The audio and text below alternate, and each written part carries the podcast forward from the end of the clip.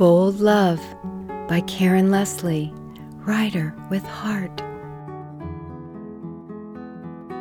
In our power, we become bold and courageous, and within the showing and asking of needs is a kaleidoscope and the openness of giving and receiving, a precious gifting.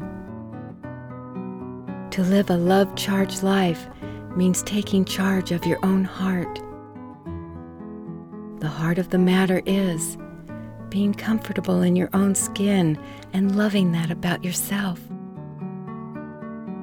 In an instant, a deep connection can form with another person, and a new bond and visceral knowing seems to align. When the union of two souls mingles and orbits within their interior universes, surrendering in the sweet waters of intimacy takes place.